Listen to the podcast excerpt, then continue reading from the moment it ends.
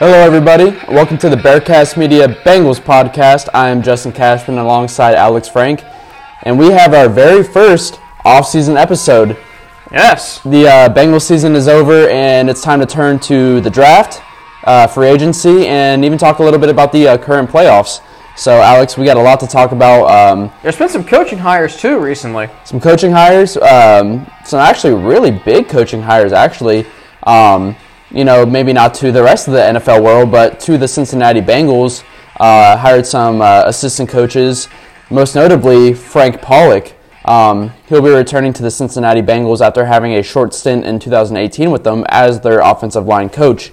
Um, and if you're a Bengals fan, you saw on Twitter that Joe Mixon, Billy Price, both both of those guys are very excited about Frank Pollack returning. Trey. Hopkins said something too. Trey Hopkins. Um, this is probably the best case scenario for our offensive line coach. After having Jim Turner um, basically ruin this offensive line, um, having Frank Pollack come in is going to be a massive, massive, massive upgrade for this team. Something that um, you know I think was the perfect move for them. Uh, you know, what do you ha- what do you think about Frank Pollack coming back to the Bengals? It's a great hire, and I mean, this is what this show is, and the two coaches that we have hired recently, offensive line and defensive line, which I would, I don't know about you, Justin, but I think those are the two position groups that need the most that need the most addressed this offseason, but especially the offensive line, because I'll put it to you this way: when you allow 48 sacks throughout the season, that's four sacks per game. Or, I'm sorry, three sacks per game. That's not going to get you anywhere. And when you, and on the defensive line, which the Bengals just hired Marion Hobby, more on that in a minute, you only sacked the opposing quarterback 17 times. That's an average of just over one per game. But going back to Frank Pollack, this is a great hire because he, he looks like a, an offensive line coach. No, no more of this Jim Turner. What the heck's gonna, you know, can our offensive line protect the quarterback? It couldn't in 2019 with Andy Dalton. I did not look at the stats from 2019, but you know it was horrible. And, um, or you're led to assume that it was. And then last year, uh, you know, they had. I will say this: they had some injuries on that line. They had 10 different starting offensive line combinations they at one point they won like seven straight games with a different starting offensive line, which is obviously, you know, it, it, hurts the development of the entire unit as a whole. And you know, if you're if you're the quarterback like Joe Burrow, Brandon Allen, Ryan Finley, that's not really. Um, you can't really have a high level of trust and can count on the offensive line to protect you. But this hire with Frank Pollack, we saw in 2018 through the first half plus of the season, this was a very solid offensive line. It, it did it did an adequate job of protecting Andy Dalton. 11 sacks through the first what 11 games. That's one sack per game. So that's better than three sacks per game. And Joe Mixon, which Frank Pollack is also going to be the run game coordinator this upcoming season, Joe Mixon had over 1,100 yards rushing in 2018 and eight touchdowns. So we know that there is potential here. We know that Frank Pollack is very familiar with guys like Trey Hopkins and Billy Price and Bobby Hart, um, Alex Redmond. So there is some familiarity here, but at the same time, you know, this organization has a value when it comes to continuity and familiarity. But this is a hire that yes was good, but at the same time, don't you feel like it shouldn't have had to be made because we should have kept him in 2000? Um, Zac Taylor maybe should have kept him, and I think Zac Taylor, you're starting to see Justin. He, you're seeing he's reaching out beyond his inner circle with who he's familiar as far as who he's going to bring in to fill out a staff and assemble that coaching staff because you know we were told going into the offseason there were going to be several changes made. Well, the Bengals have, what, five or seven assistant coaching positions that need filled. They have two now, and I think you have to be very, very happy and excited and optimistic about the two coaches that the Bengals have hired recently, particularly in Frank Pollack. Exactly, and I think you are exactly right in saying that Zac Taylor is reaching outside of his familiar circle. Um, you know, I think this hire had a lot to do with Mike Brown, and I, I read an article recently. I can't remember exactly uh, who wrote it, but it was that Mike Brown was um, very uh, what's the word? He was um, he he he basically had gone to all the players and asked, you know, who do you want as offensive line coach? Who do you think is going to be the best fit for this team? And Frank Pollack by far was the was the choice, was the answer. Um, and you're right about Joe Mixon. You can see why he's so excited. You know, he had his best year of his career in 2018 when Frank Pollack was there, and Billy Price. Um, despite being a you know bust, uh, I think that he played some decent football in 2018. Um, so he's excited about Frank Pollack, and I think the big thing is that Frank Pollack really allows a running. He runs a, a wide zone scheme, which really fits Joe Mixon's game because it's going to allow him to have those cutbacks. It's going to allow him to have those big plays, like we saw all throughout 2018. Um, so that's going to be huge. But yeah, I mean Frank Pollack, he had this offensive line ranked 11th uh, fewest in sacks in 2018, which is a massive upgrade from what this team has had the last couple years. And then you saw him with the New York Jets. I mean, they didn't have the most talented offensive line, but you know, guys like Connor McGovern and then a rookie last year in Mekhi Becton, they played really, really well. And you have to remember in 2018, this offensive line didn't have a ton of talent. It was highlighted by guys like Cordy Glenn, Clint Boling, Christian Westerman, Alex Redmond, um, Bobby Hart. I mean, it's not. It wasn't a very solid group, but he had them ranked 11, 11th fewest in sacks, and I think that's a huge accomplishment. Um, so I think that he's, you know, I think he's going to really change the uh, culture because you know I remember the whole thing when Jim Turner got hired was culture. Obviously, he had the huge um, uh, incident in Oakland with Richie Incognito, or not uh, with in Miami, excuse me, um, with Richie Incognito and Jonathan Martin during the whole uh, bully scandal. Um, so that was a huge thing with Jim Turner and just the culture that he would bring, and I think that was a really questionable hire when Zac Taylor brought him on.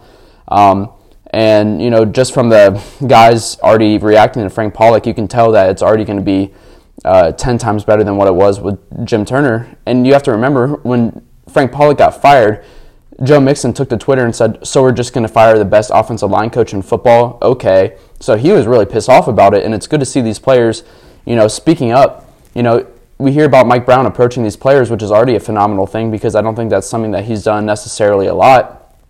Uh, but it's good that these players are speaking up and saying, you know, we only have a short amount of time in the NFL. You know, we have to make the most of it and having the right coaches and having the right schemes and you know the right play calling is going to be huge. And Frank Pollack is going to be a huge part of that.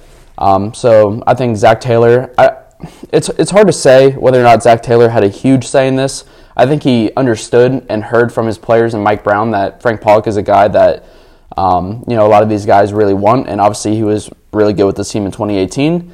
Um, and I think more than anything, it just shows that Mike Brown, you know, when Zac Taylor first got brought on in uh, the 2019 season, he says, okay, well, I'm going to trust you to bring in guys that you trust because, you know, I, am putting my trust in you, my faith in you with this team. Um, I'm going to believe in what you believe in. Um, and I think that Zac Taylor, you know, he obviously brought in the guys that he brought in, and it turned out not to be very great. And then Mike Brown, I think this is showing that, you know, he's done some unconventional things over the last couple off seasons breaking the bank, and then now he's saying, listen, we're going to bring in the guys that I really want to bring in, that I think you should bring in, not just the guys that you want to bring in. He's saying that to Zac Taylor, and I think that is really important. I think that's going to be a huge key moving forward. And then I know we've touched on a lot on Frank Pollack now. They also signed Marion Hobby as their defensive line coach, a guy who just spent the last couple years with uh, the Miami Dolphins. And despite uh, uh, lackluster roster on the defensive line that actually had some success. And then he was also with Jacksonville during their, um, you know, the whole Sacksonville area when they had that dominant uh, defensive line. And he also spent time at Clemson. Uh, also spent time with a guy like DJ Reader, who's obviously on the Bengals. So, uh, Alex, what do you have to say about Marion Hobby? Well, more so, real quickly, going back to Frank Pollack. Um, you know, I think you're just seeing these players are excited to, about him coming back because they saw the potential that was there in 2018. And you think about what Mike Brown, you know, saying to Zac Taylor, hey, this is who I want. If, if this was a Mike Brown hire, you know, more so his say than Zac Taylor's, that actually is a shift in thinking for Mike Brown because I, I was reading an article in The Athletic back in November. Um, Dan Pompei did a profile on Marvin Lewis, and you know Marvin knew the kind of players that this team needed to you know, compete in the AFC North. And what kind of players, Justin, do we do you need to compete in the AFC North? You need offensive linemen and defensive linemen. This is a division that is old school smash mouth in your face football. This isn't a division where you're going to take the top off of, you know, a defense like an NFC South or an AFC West. This is, or even the NFC West as well. This is a division that requires you to have strong play in the trenches. This show, you can title this show, if there was an episode title for the show, other than the one that we have, it could be called Trench Warfare because we hired offensive line coach and a defensive line coach. And we've seen the success that those two that these two coaches have had. I think a lot of what's happened with the offensive line over the last two years, yes, a lot of it was on Jim Turner's inability to get them to, you know, protect Andy Dalton in 2019 and Joe Burrow last year, and the inability to establish a run game. Hence, also why they gave the title of run game coordinator to Frank Pollack, and they also let uh, former running backs coach Jemal Singleton go. It will be interesting to see if they bring in a new running backs coach. But I, am not saying that everything that happened in the offensive line was um, can be uh, placed on the shoulders of Jim Turner it, because Clint Boling retired. Um, I feel like there was another. The whole Cordy Glenn. Yeah, the whole situation. Cordy Glenn thing. That's not a Jim Turner thing. That's a uh, that, that's a coaching staff. That's a whole wide coaching staff issue. So there was Clint Boling retiring. Um, I, I, feel like there was Christian Westerman retired. Christian Westerman retired. Uh, there, had, there was another. Um, I feel like there was something else that happened that was that was not a result of Jim Turner. In addition to Boling retiring, and I don't remember what that was. Um, shoot. Anyway, so Oh, um, Jonah Williams going down in OTAs. Yeah, correct. Or not OTAs, minicamp. That's what it was. We he sustained the injury around that time, and then after minicamp was over, they realized that he had a torn labrum. I believe that's what it was. So they, you know, he was out for the season. So the offensive line, the issues that were happening surrounding that unit were not a direct result of Jim Turner. But let's be honest if you thought Jim Turner was going to work out as an offensive line coach, you were delusional because we knew the baggage that he had brought in and the, the dark clouds that, hover, that were hovering over him when he arrived here, they were and and you know they were justified because this offensive line was not good. I mean, you saw the Eagles, the Ravens, the Chargers, uh, the Steelers, whoever it was, they beat up on this offensive line. It was not good. They could not compete with elite defenses and elite pass rushes in the NFL. And you have to have that. You look at what the Browns did in, in the offseason prior to this season, Justin. They bring in um, Jack Conklin. They bring in, um, they draft Jedrick Wills. Uh, Wyatt Teller was one of the best offensive linemen, if not the best offensive lineman in the league. I think, was he the highest graded player in the league at one point? I believe he was statistically the highest PFF graded uh, yes. player. And you think about J.C. Tretter, the center. I mean, the Browns completely transformed their offensive line, and look what that did.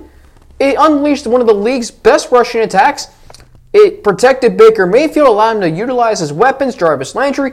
And look what the Browns did this year. They won 11 and 5 and won a playoff game, and they nearly took down the Kansas City Chiefs yesterday. More on that at the end of the show. So this hire for Frank for Frank Pollack, Mike Brown now knows. Hmm, we need and we need an actual adequate offensive line coach, not just someone to you know fill the position. No, we know what we need in this division to win. You can have you know an elite group of weapons in Tee Higgins, Tyler Boyd, um, you know Gio Bernard, even Joe Mixon. You can have an elite group of weapons, but at the end of the day, you also you, you can't utilize them if you don't have an offensive line protecting your franchise quarterback. Everything Mike Brown has done the last two off seasons, or at least one full off season and the start of this off season, is because they're doing everything to invest in Joe Burrow. You and I think we're starting to see that. So let's go to Marion Hobby. Um, great hire. I'm a huge fan of it, particularly because a he's had success almost everywhere he has been recently with the Dolphins. I, I looked at you know the Dolphins. You know he developed Raekwon McMillan, um, who was a I believe a seventh was he a seventh round pick, if I'm not mistaken? I think so. You go back to, um, yeah, Raekwon McMillan. It was actually um, Zach Sisler that I'm thinking of. Zach or Zach Sieler. Uh, three and a half sacks, 11 quarterback hits last year. So the Dolphins, they were the number two scoring defense in the league. And this is a defense, this is a team who went into last year, week 17, 30 of their 53 players on the roster were either seventh round picks or undrafted free agents. Think about that for a minute. And they got the most out of the roster that was you know, they had in their possessions. That right there is called coaching. But before that, Marion Hobby was with the Jaguars, and as you mentioned, Justin, he was with the in their Sacksonville, which was only two years. Can we really call it an era? No, but you can call it a moment of dominance by a certain positional group. They were really good. Yeah, I mean, you remember when we played them in 2017? We got destroyed. yeah, it was bad. Um, and that defensive line, by the way, we can look at some of the the players that were on that that defense that had the third most sacks of any team in the last seven years. Fifty-five. Yeah, that's over. That's almost three and a half sacks per game. Which you can say that's not that many. Yeah, it is. Do you, do you know how hard it is to sack a quarterback in this league? Do you know how hard? Do you know how hard it's? I, I was thinking about this yesterday.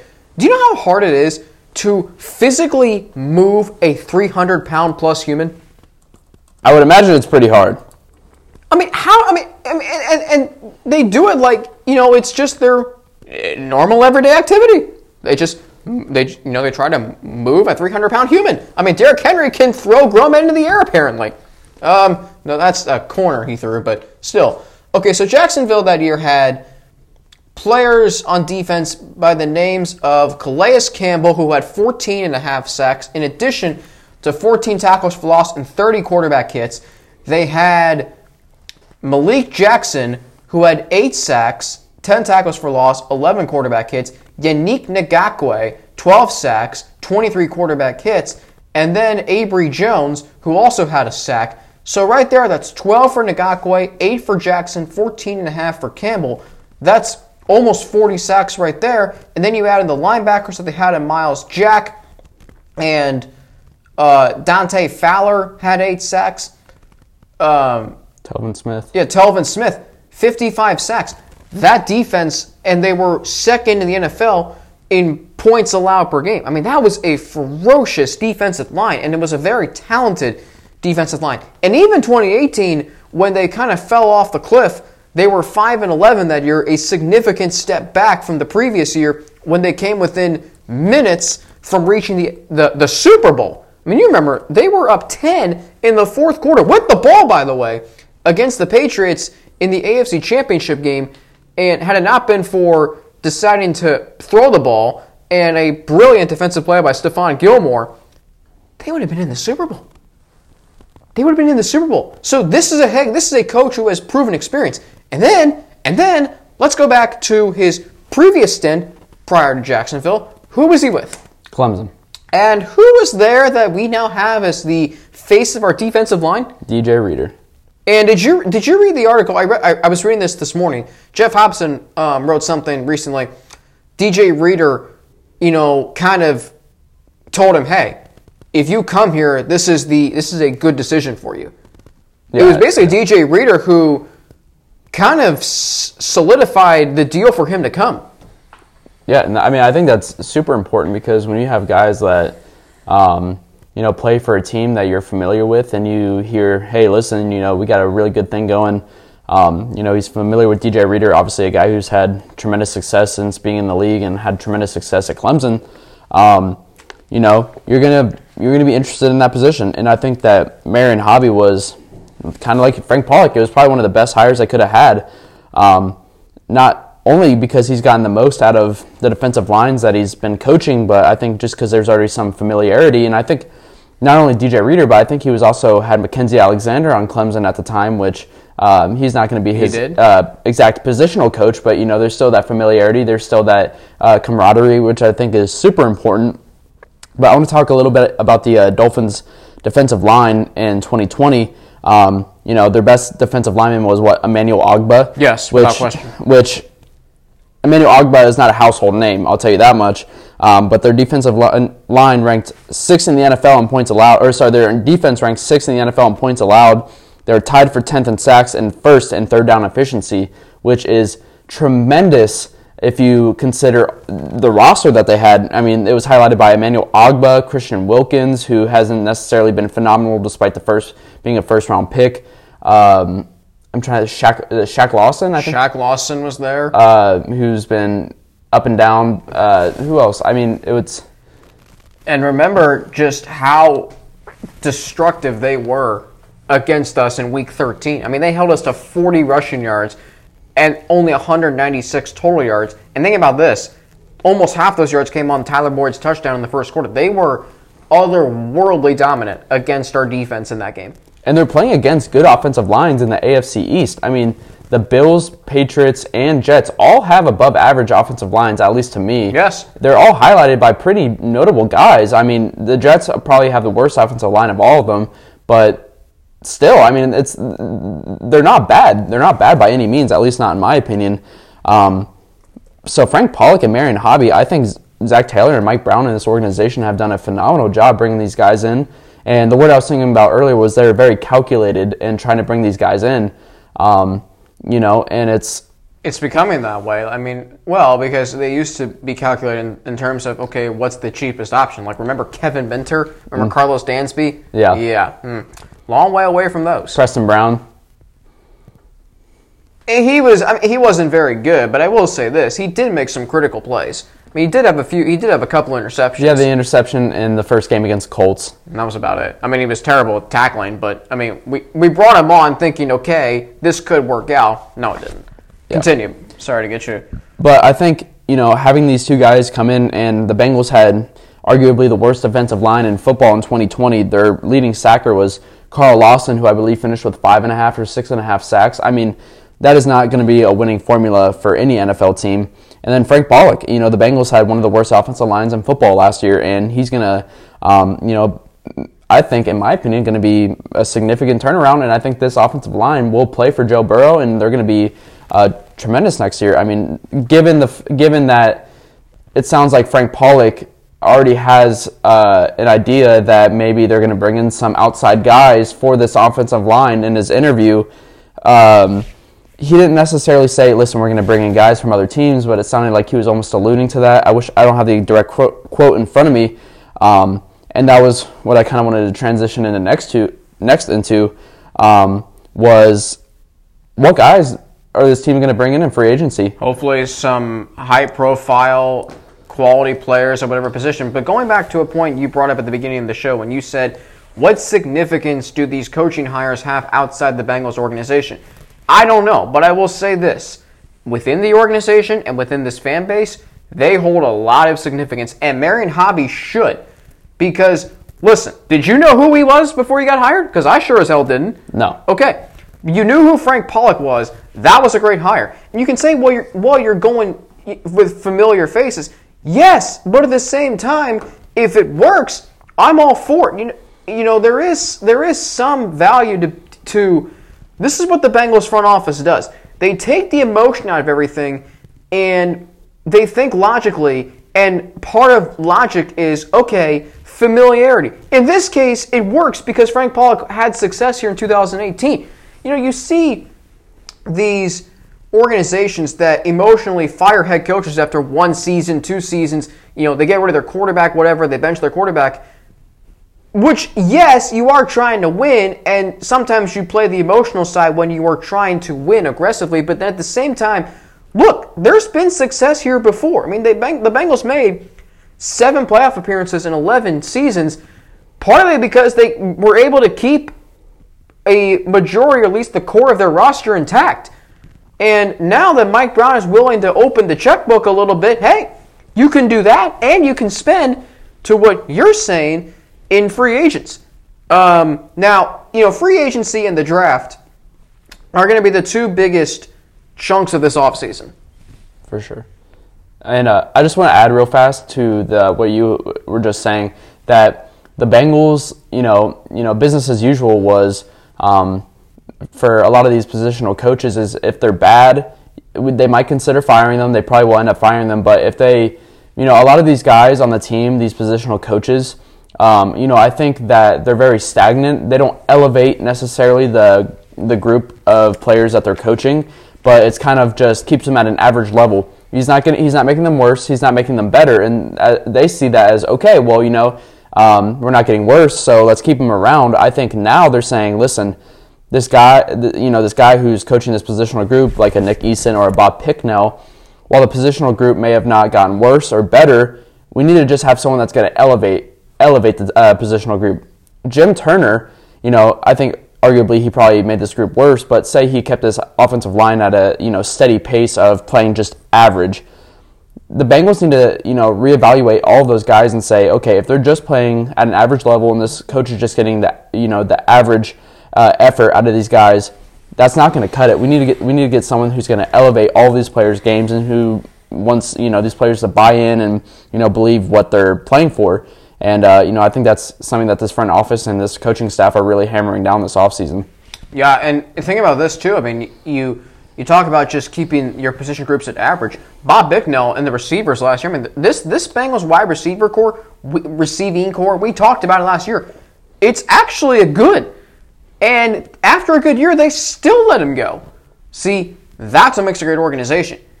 You're thinking long term we're good now, but we can be even better if we if we maybe bring in someone to elevate that talent. Now, I'm not sure who they're going to bring in as, as a wide receivers coach. That remains to be determined. But let's talk about some free agents because there are some free agents out there that we would love to see the Bengals hire uh, or Bengals sign. And I'd say most notably is the guy that I've heard almost every single Bengals fan talk about is uh, offensive guard for the Patriots, Joe Thuney. Um, he was franchise tagged and he just played this season, I believe, uh, on a one year, $14 million franchise tag for the Patriots. Um, and it was some kind of crazy stat where he had only given up three sacks during his, uh, you know, the last three years or something with the Patriots. I mean, he is a phenomenal uh, guard for the Patriots. He has been the cornerstone offensive line piece for that team for the last few years. Um, he's been fantastic, and I think bringing in him to Cincinnati as a local guy, you know, we were talking about this earlier. He's from the Dayton area. Um, that would be uh, probably one of the biggest signings this team has had in quite some time. I think even bigger than the DJ Reader and Trey Wayne signing last year.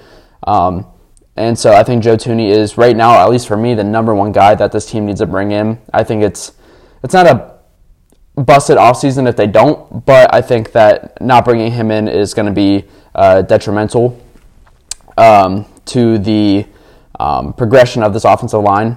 And then another guy that I think is really important that we could bring in is Brandon Scherff. Uh, Brandon Scherff has been phenomenal. Uh, an Iowa guy. He was a number five pick in the draft, uh, I believe, in 2013 for Washington. He's been great.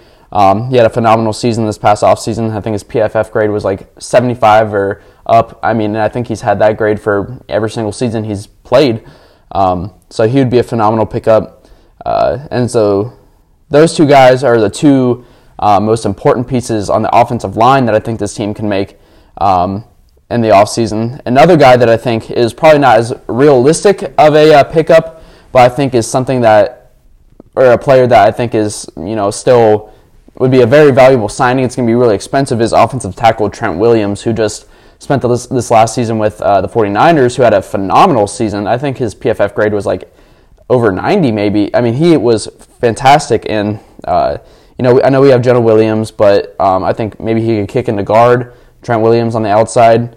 Um, you know, anything to upgrade this offensive line right now, I think, is the most important. Yeah. And the thing about offensive aspect. line, and as we have seen recently, is if you can play, I mean, you have to be able to play multiple positions because you can't just be um, def- you can't just be strictly a left tackle or a left guard. You have to be able to play all five positions. I mean, how many? I mean, Trey Hopkins when he first broke in, he was a guard, remember? And now, and then he was thrust into duty as a backup center when Billy Price goes down. Now he's the starting center. Think about um, who else? You, you just you just know that you, you have to be able to play multiple positions on an offensive on an offensive line. Now Trent Williams is interesting because he is a little bit older than some of the uh, names you mentioned prior to him. You mentioned Scherff and Thuney. Scherff has been in the league since 2015, so still young, still on the front nine of his career. And Joe Thuney, who has only been in the league for five years, one year less than Scherff, and Thuney, obviously coming from New England where they had numerous great offensive lines. And I mean, heck, he, he went to three Super Bowls, won two. So you, you immediately bring in um, pedigree there with, with sorry, um, if you do bring him in. Trent, yes, he's been a stalwart at left tackle throughout his career with 10 years in Washington, last year in San Francisco. And you know that if you do bring him in and you want to put him at left tackle, you are going to um, create maybe some competition for Jonah Williams because I, I, I, hate to say it, but is Jonah Williams becoming a little bit of a bust right now? I mean, he missed his entire what was supposed to be his rookie season. He missed some games last year. Are, are we really? And by the way, if you're going to go into the season with Fred Johnson, Fred Johnson as your left tackle, no, sorry. If you're going to go into this season with Bobby Hart as your right tackle, no, sorry. Now, thankfully, Bobby Hart hopefully will not be back because he, you know, he is a free agent right after this offseason.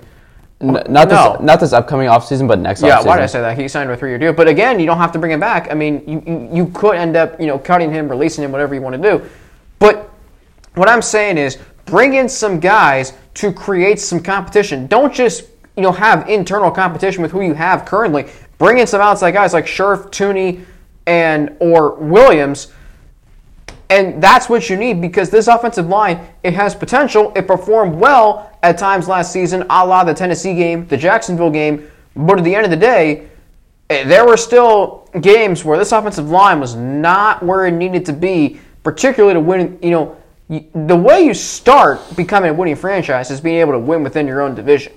I mean, the Bengals can't even beat the Browns right now, and I say that because the Browns used to be that hapless franchise coming into this season. Now all of a sudden they're a contender. You know the Steelers, you know the Ravens, you struggle to beat them.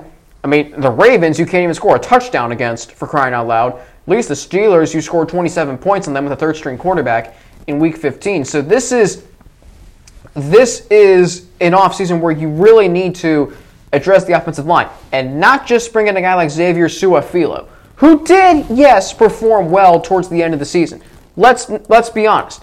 But at the end of the day, you need someone much better than him. Yeah, and I, I had mentioned Trent Williams' PFF grade. It was a 91.9 at 32 years of age, and with a new team. And I mean that new scheme, new scheme, yeah, exactly. And his average salary right now, um, let's see, is uh, almost 14 million dollars a year. So it's going to be an expensive signing if they want to bring him in. But you can't be scared to sign guys like that to big money contracts because at the end of the day, the upgrade that he brings is well worth the money.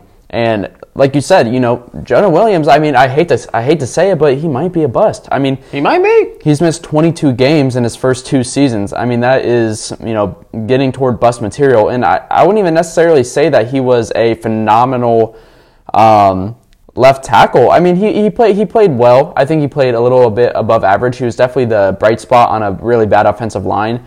But I mean, he he wasn't anything special. He, he was, was the bright spot. He was a brighter spot. I mean, he, I mean, he the was. bright spot was Trey Hopkins. Yeah, but if you're saying Jonah is one of the, our better offensive linemen, yes. I kind of disagree with what you just said because I, I mean, to me, like. I wasn't overly impressed with Jonah Williams, and he comes in with all this potential. He was durable, and then, like you said, he's missed 22 games in his first two seasons. You, how are we supposed to know if you can play if you're not even playing? Exactly, and yeah, I mean you're right. I don't, I don't, I wouldn't say that maybe he was the best player because I'd, I'd, give that to Trey Hopkins, but I think that um, you know having missed as much time as he has and you know still being a pretty young guy, I think that he played decently well. Um, but I think next year it's either he starts 16 games or they're going to have to start considering you know, maybe he's not the right guy for this team, even though we drafted him with the number, number 11 overall pick in the draft. Um, you know, you, have to have a short term memory in this league. You can't just keep saying, well, you know, this guy's going to eventually come back from injury. He's going to come back from injury. He's going to be great. It, it doesn't always work out like that. I mean, you see guys like Jason Verrett for the 49ers this year. Um, they keep betting on him, you know, to say he's going to come back from injury. He's going to come back from injury. And finally had a good year, but that's an anomaly. That's not something that happens very often, and especially for this Bengals team who is always riddled with injuries. Um, you know, it's just not something I would bet on. Um, But as much as this league is a brotherhood, this is also not a sympathy league. Just because you're hurt on more than one occasion, they're not gonna. I mean, teams are not going to, you know, keep holding out hope that you're going to stay healthy. If you get injured twice and you miss the end of the, if you miss the season, I don't care if it's because of something you did or just something that happens, they're not going to keep you around. The oh, the other added benefit to having Trey, Trent Williams is you have a veteran left tackle, and think about the edge rushers in this league that are veterans: T.J. Watt, Myles Garrett, Calais Campbell, Matthew Judon. Think about that, and now you're going to have Trent Williams blocking against them. I would want that if I'm Joe Burrow. I want a you know a big bad offensive lineman in the trenches to quote Frank Pollack, master the mundane and you know protect the investment. Yeah, I mean it's well worth the investment. I mean this division has some of the best edge rushers in football, and if you're going to want to block them and block them well and keep Joe Burrow healthy, a guy like Trent Williams is almost a no-brainer signing, or Joe Thuney or Brandon Scherff. Those are no-brainer signings because even though you're going to have to pay them 10, 11, 12 plus million dollars a year, would you rather be paying a guy $3 million a year and having your star quarterback hurt? No, you wouldn't. You'd rather pay uh, that much money and not have to worry about your star quarterback, your young quarterback, you know, tearing his ACL, MCL, and whatever else it was, all the ligament damage like he did against uh, the Washington football team. Um, but so those three guys, Thuney, Scherff, and Williams, are the three guys that are really going to ask for, you know, the most money, 10, 11, 12 million dollars a year, like I said. But there's also some cheaper options on the offensive line, which I know I, I don't think any Bengals fans would necessarily be happy with these guys, but I do think that they would maybe provide some good value if the Bengals decide they don't want to break the bank on the offensive line. So guys like Corey Linsley, uh, center for the Packers, Austin Blythe, uh, guard slash center for the Rams, and Matt Feiler, uh, tackle slash guard for the Steelers. Guys who have not necessarily been as good as guys like Thuney, Scherff, and Williams, but have also been the brighter spots on their respected offensive lines. Um, and you know those guys are probably going to ask for anywhere between you know six, seven, eight million dollars a year. So you're definitely saving some money. But I think the only way that this team would be able to sign those guys is if they use that utilize the money that they'd save from not signing a guy like uh, Thuney, Scherff, or Williams on a, a free agent wide receiver um, like Allen Robinson, like a Marvin Jones, like a Corey Davis. Um, so and Marvin Jones has some familiarity with the organization. I know this coaching staff doesn't, but I mean, you think about, well, I mean, obviously Andy's not here anymore. Um, you would have some familiarity if you bring back Marvin Jones. I would actually, I actually wouldn't be opposed to it. He hasn't, you know, he hasn't completely done a whole lot in Detroit. I feel like he just came off a 900 yard and like eight touchdown season. I shouldn't. I, I, I, excuse me. Walk that back. Um, I, am saying things without looking at him. So huh. Marvin Jones, uh, 900 yards, eight touchdown season. Which, yeah, I mean that, that is pretty good. I guess I'm just thinking about all the other great receivers that, that there are in this league. Marvin Jones, uh, in his time in Detroit, so 2016 through this year, uh, his first season, 55, 930, and four. He had a uh, a 1,101 yard season, nine touchdowns in 2017. He has had back to back seasons of nine touchdowns, 62 receptions, 76 this year, 62 last year. Kind of had a down year in 2018. He didn't only play nine games, so I guess I don't know why I said that. Stupid me. Um, that's happened twice now. Um, in the last week, I'm, I guess Marvin Jones. Uh, he's going into his year 10 season. There would be some merit to bringing him back. You know, having a veteran wide receiver on the opposite side of Tee Higgins. If you ultimately do get rid of AJ Green, which I think you should, um, there is, um, there are some receivers out there. It's just a matter of what position are you going to address the most in free agency, because free agency is first. So what position are you, going to address there, and then you have to address the other in the draft, or maybe you do both in both instances. I don't know. Or uh, one scenario that I saw the other day was, um, listen, at the end of the day, this team is going to have a bunch of uh, cap space. AJ Green's gone. Geno Atkins is gone. Um, they could save money by cutting a guy like Bobby Hart. They could save a lot of money if they cut or restructured a contract like Giovani Bernard. Um, but uh, in one of the scenarios I saw the other day was, you know, look at the Packers, what they did. They had an issue at edge rusher. They signed Za'Darius Smith. They signed Preston Smith.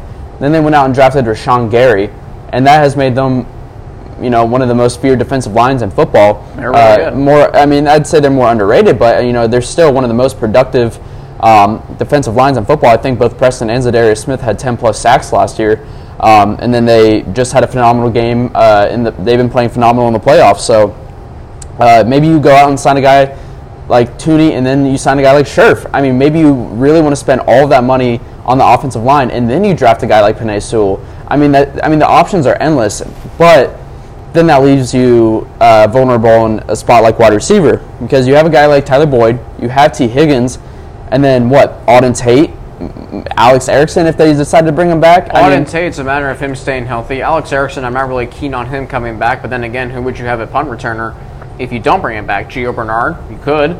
I mean, he did it in college, so I see what you're saying. But it, it- this, and that's where, that's where your scouting department and Duke Tobin come into play.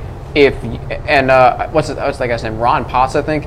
If you are able to know, okay, this position is deep in this year's draft.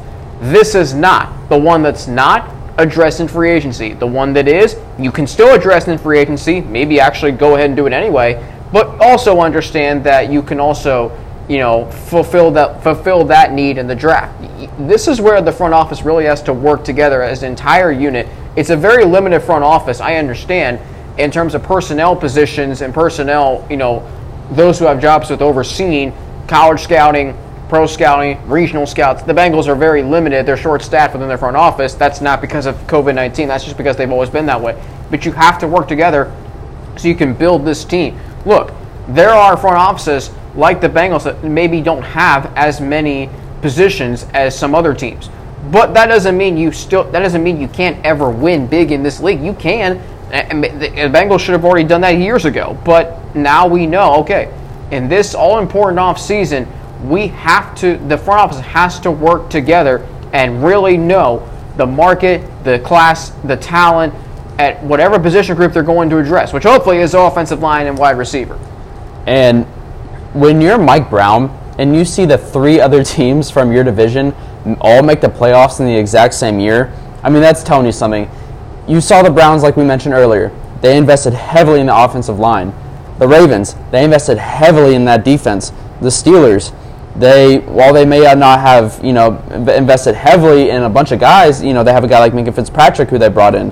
They have guys like T.J. Watt. They drafted very very well, and I think Paul Brown is probably going to be turning over in his grave if he realizes that Mike Brown is not going to make any offseason uh, acquisitions this offseason because he's saying Mike Brown has to say to himself, listen, you know, I've been the owner for this team for what 25, 30 years.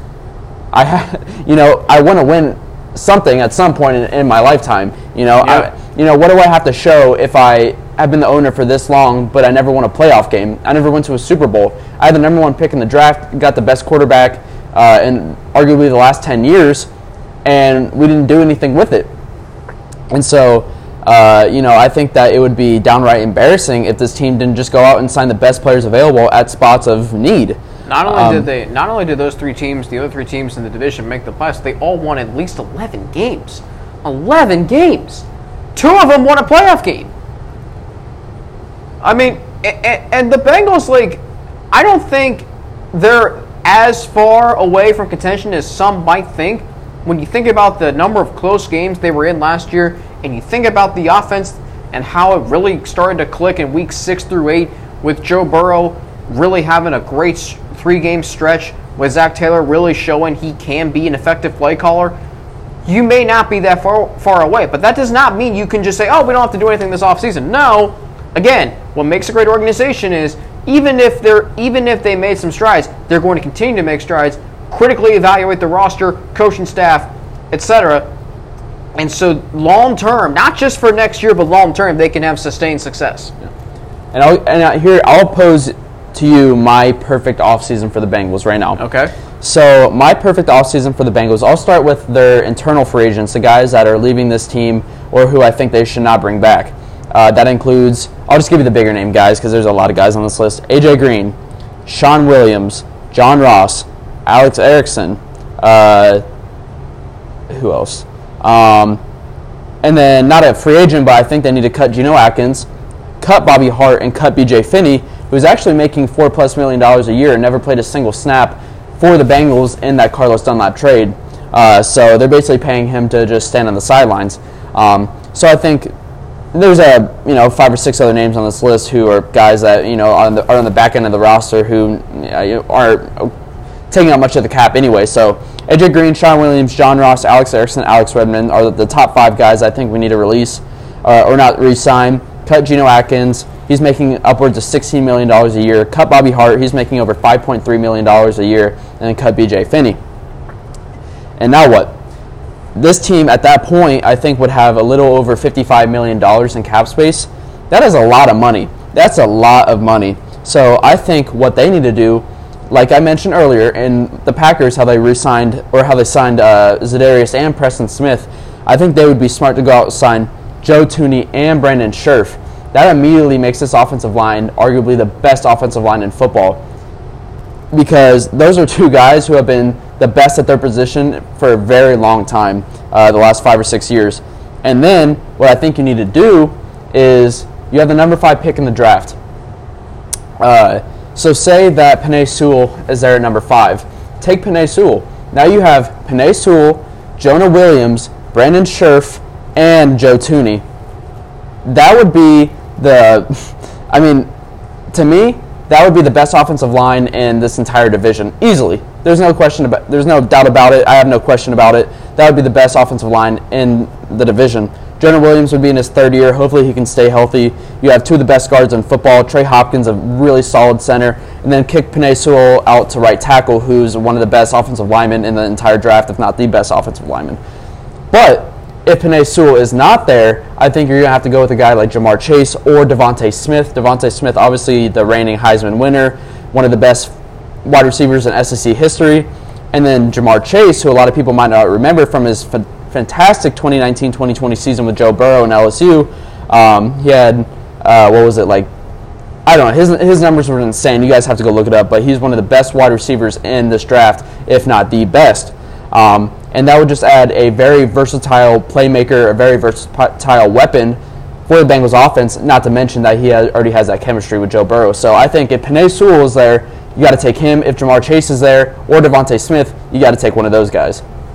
Again, I just wonder, you know, Penei Sewell, all the hype, and he didn't, you know, missed half of his first season, played all of his second season, and then did not play at all this season. He opted out due to COVID. So there is some concern there. Now, then again, Rashawn Slater, who Todd McShay currently has the Bengals drafting him in the sec in the first round at number five, he also opted out. There is some concern there. Again, you just have to. I mean, by the end of the draft, I hope that this team was aggressive enough and laid it all out on the line to yield a competitive to yield a competitive team going into minicamp in the offseason. That's what I'm hoping for. Now, another thing that has happened since we were last on was we kind of did talk about this. The Bengals deciding to bring back Zac Taylor. Um, and at first, I think a lot of us were kind of, um, we were, what's the word? We were, we did not agree with the decision. I think a lot of that was due to the pathetic performance that this team put up against the Ravens in the final game of the season, losing 38 to three. However, you you hear what Joe Burrow said, and I have those sound bites, by the way, if, if we play them. Um, you, you listen to what Joe Burrow said, you listen to what Gio Bernard said, and you listen and, and you know what Tyler Boyd has said. If those three guys are giving praise to Zac Taylor, particularly Joe Burrow, then is it a good thing that the Bengals brought Zac Taylor back? Uh, I mean, I think that while most fans especially you and I, may not agree with the decision to bring Zac Taylor back. I do think that Mike Brown, uh, he understands that he has a rookie quarterback or was a rookie quarterback. He has a young quarterback, and you know, keeping the continuity between the current head coach and the current starting quarterback is very important. I mean, Baker Mayfield, I don't think that team really got anywhere from switching up offensive schemes and switching up the play calling and all that his first two seasons, and then Kevin Stefanski came in and obviously it works. And having that, you know, stability and having that continuity between the coach and the uh, starting quarterback, I think, is very important. And I just don't think that right now, Mike Brown is as much as he's willing to change up the roster and change up the uh, positional coaches, I don't think that right now he wants to take the risk of overhauling the entire coaching staff. Yeah, there is something to say about that because again, it's all about you know development, and if you keep changing coaches and uh, in Browns, I mean, you can say, well, they you know they fi- they hired Freddie Kitchens and now they got Kevin Stefanski. Yes, that worked out for them. Little luck involved there because if you keep if you keep doing what the Browns did, it may not it may not work. The Bengals are like, well, you know, we're going to take the emotion out of it and say, okay, we're going to hold out hope here. It's one thing to hold out hope, but at the same time, there is tangible progress and evidence to illustrate that, hey, maybe Zac Taylor can work out here. And, and here's the thing, too. All Lou Anarumo has to do is just, you know, obviously there's a lot of things I wish he did. I wish he had a better pass rush. Playing a 3 4 scheme that limits that you know that does kind of take away one defensive lineman because it's three linemen, four linebackers. But you need to you need to pressure more, blitz more. You know, look at what the Ravens do. I mean, they have six guys up front sometimes. I mean, the Ravens just I mean they I mean you might as well call them blitz more or something like that, or blitz yeah blitz more. That's what it is. That's what you should call them. I mean, you, you have to be able to generate a pass rush to win in this division, and obviously, you know, somehow contain the run, limit your opponents to around 100 rushing yards a game. You know, just stop giving up these big chunk plays and stop getting gashed to the point of attack. And understand if you have guys who are injured, somehow still be able to be competitive with what you have. And I think not only is, you know, uh, adding to the pass rush and, you know, making that pass rush and adjusting the schematics to having a fantastic pass rush, pass rush, uh, very important. But I think that if you're not necessarily able to, uh, you know, spend as much money as you'd like in free agency or get the guys that you really want in the draft to add to that pass rush, I think the next best thing you could do is find guys that can prevent the other team's pass rush, pass rush from having a significant impact on your offense, because those guys aren't going to, you know, those guys are going to be relentless. Those guys are going to spend the money to get the guys that they want to. The Browns, Steelers, um, and Ravens have all shown that they will do it. Um, and so the Bengals just need to invest heavily in the guys that are going to stop them because right now, um, I don't necessarily see them spending a lot of money on edge rushers or interior guys. Um, you know, they have DJ Reader. Um, Carl Lawson was one of the best edge rushers in football. Sam Hubbard, I think he might have had a down year, but um, you know, I, I don't necessarily count him out. I think that he's in for a big third year, um, but or fourth year, third year. Yeah, fourth. He was also injured last year. Yeah, and yeah. so too was DJ Reader. Yeah, exactly. So, um, you know, I think that the best thing that this team can do right now is just invest heavily in the offensive line, like I mentioned earlier with Brandon Scherff and Joe Thuney, And um, if you're maybe to able, able, if you're able to spend some money in edge rushers and uh, you know pass rush, I think that'd be fantastic. But you know, looking at the market right now for these edge rushing guys, Von Miller, uh, Bud Dupree, uh, I think Matthew Judon, um, Leonard Williams, Melvin Ingram. Uh, you're going to have to spend a lot of money if you want to get a guy like that, a guy who's going to get you 10 plus sacks a year. Yeah. But um, it's just, you know, if you can, if you can, uh, um, you know, equal the exact pass rush that another team has, then at least equal, you know, the amount of, or what's the, what's the word I'm trying to find? Just be able to invest heavily in stopping those guys on the other team is what I'm trying to say. Yes.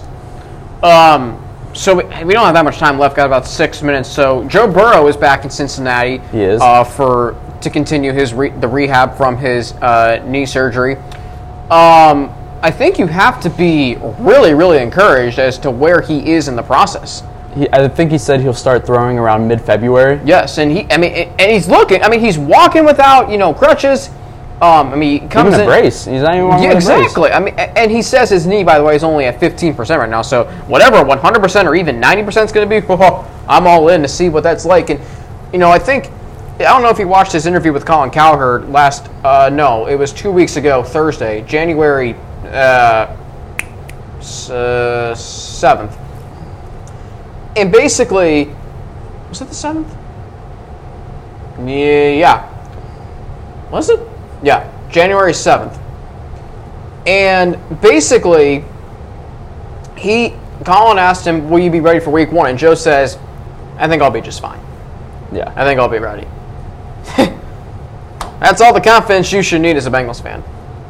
I think Joe Burrow, you know, having, you know, he's actually been like, you know, he was never really in the limelight. I feel like his, uh, I mean, obviously he was busy during the season and stuff, and but you know, he hasn't been uh, the Baker Mayfield, you know, being in all the commercials and stuff and having the limelight on TV all the time. But you know, now he's coming on all these interviews. He was uh, doing a live stream during the national championship.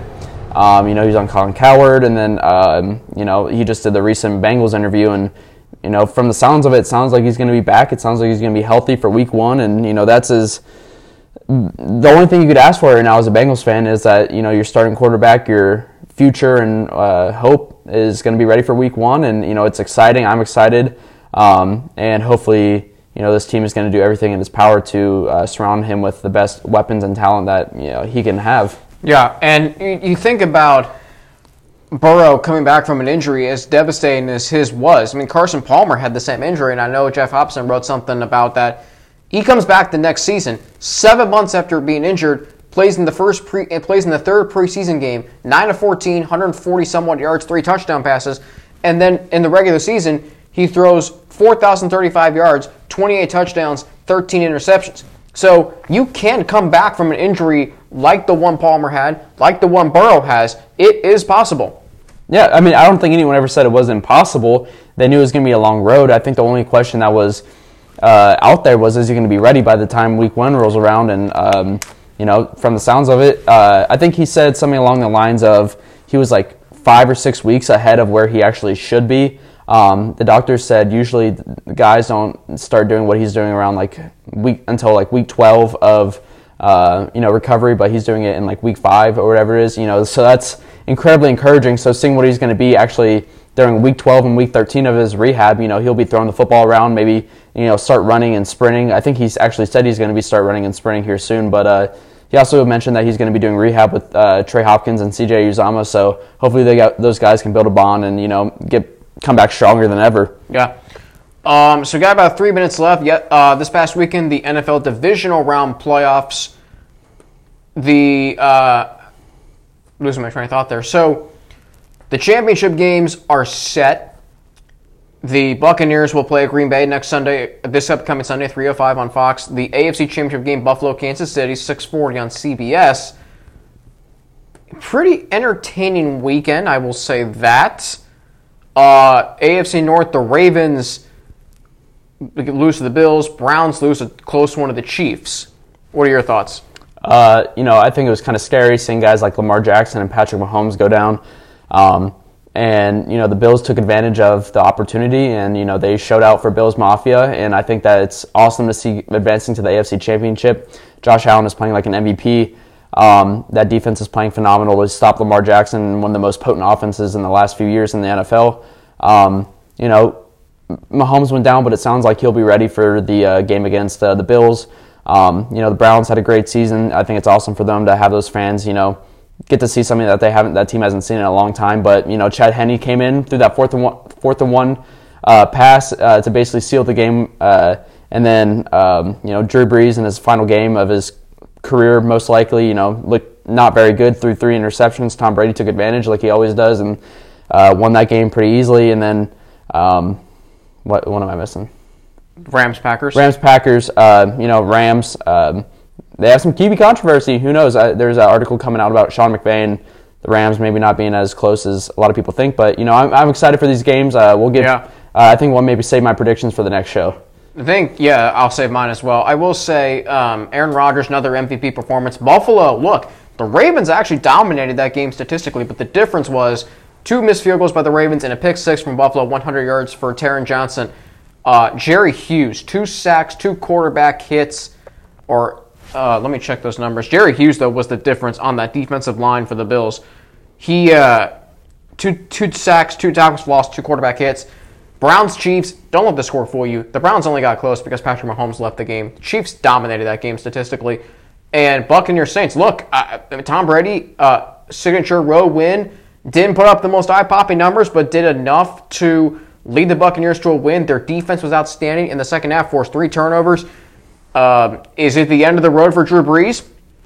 It seems inevitable from what we saw on social media yesterday and what Jake Glazer reported on Fox. So it will be interesting next week. We are about out of time. We're about out of time, so thank you guys so much for listening. We will talk to you guys very soon, and uh, we'll have more uh, free agency coverage and draft coverage coming up very soon. So thank you so much for listening. We will talk to you guys soon.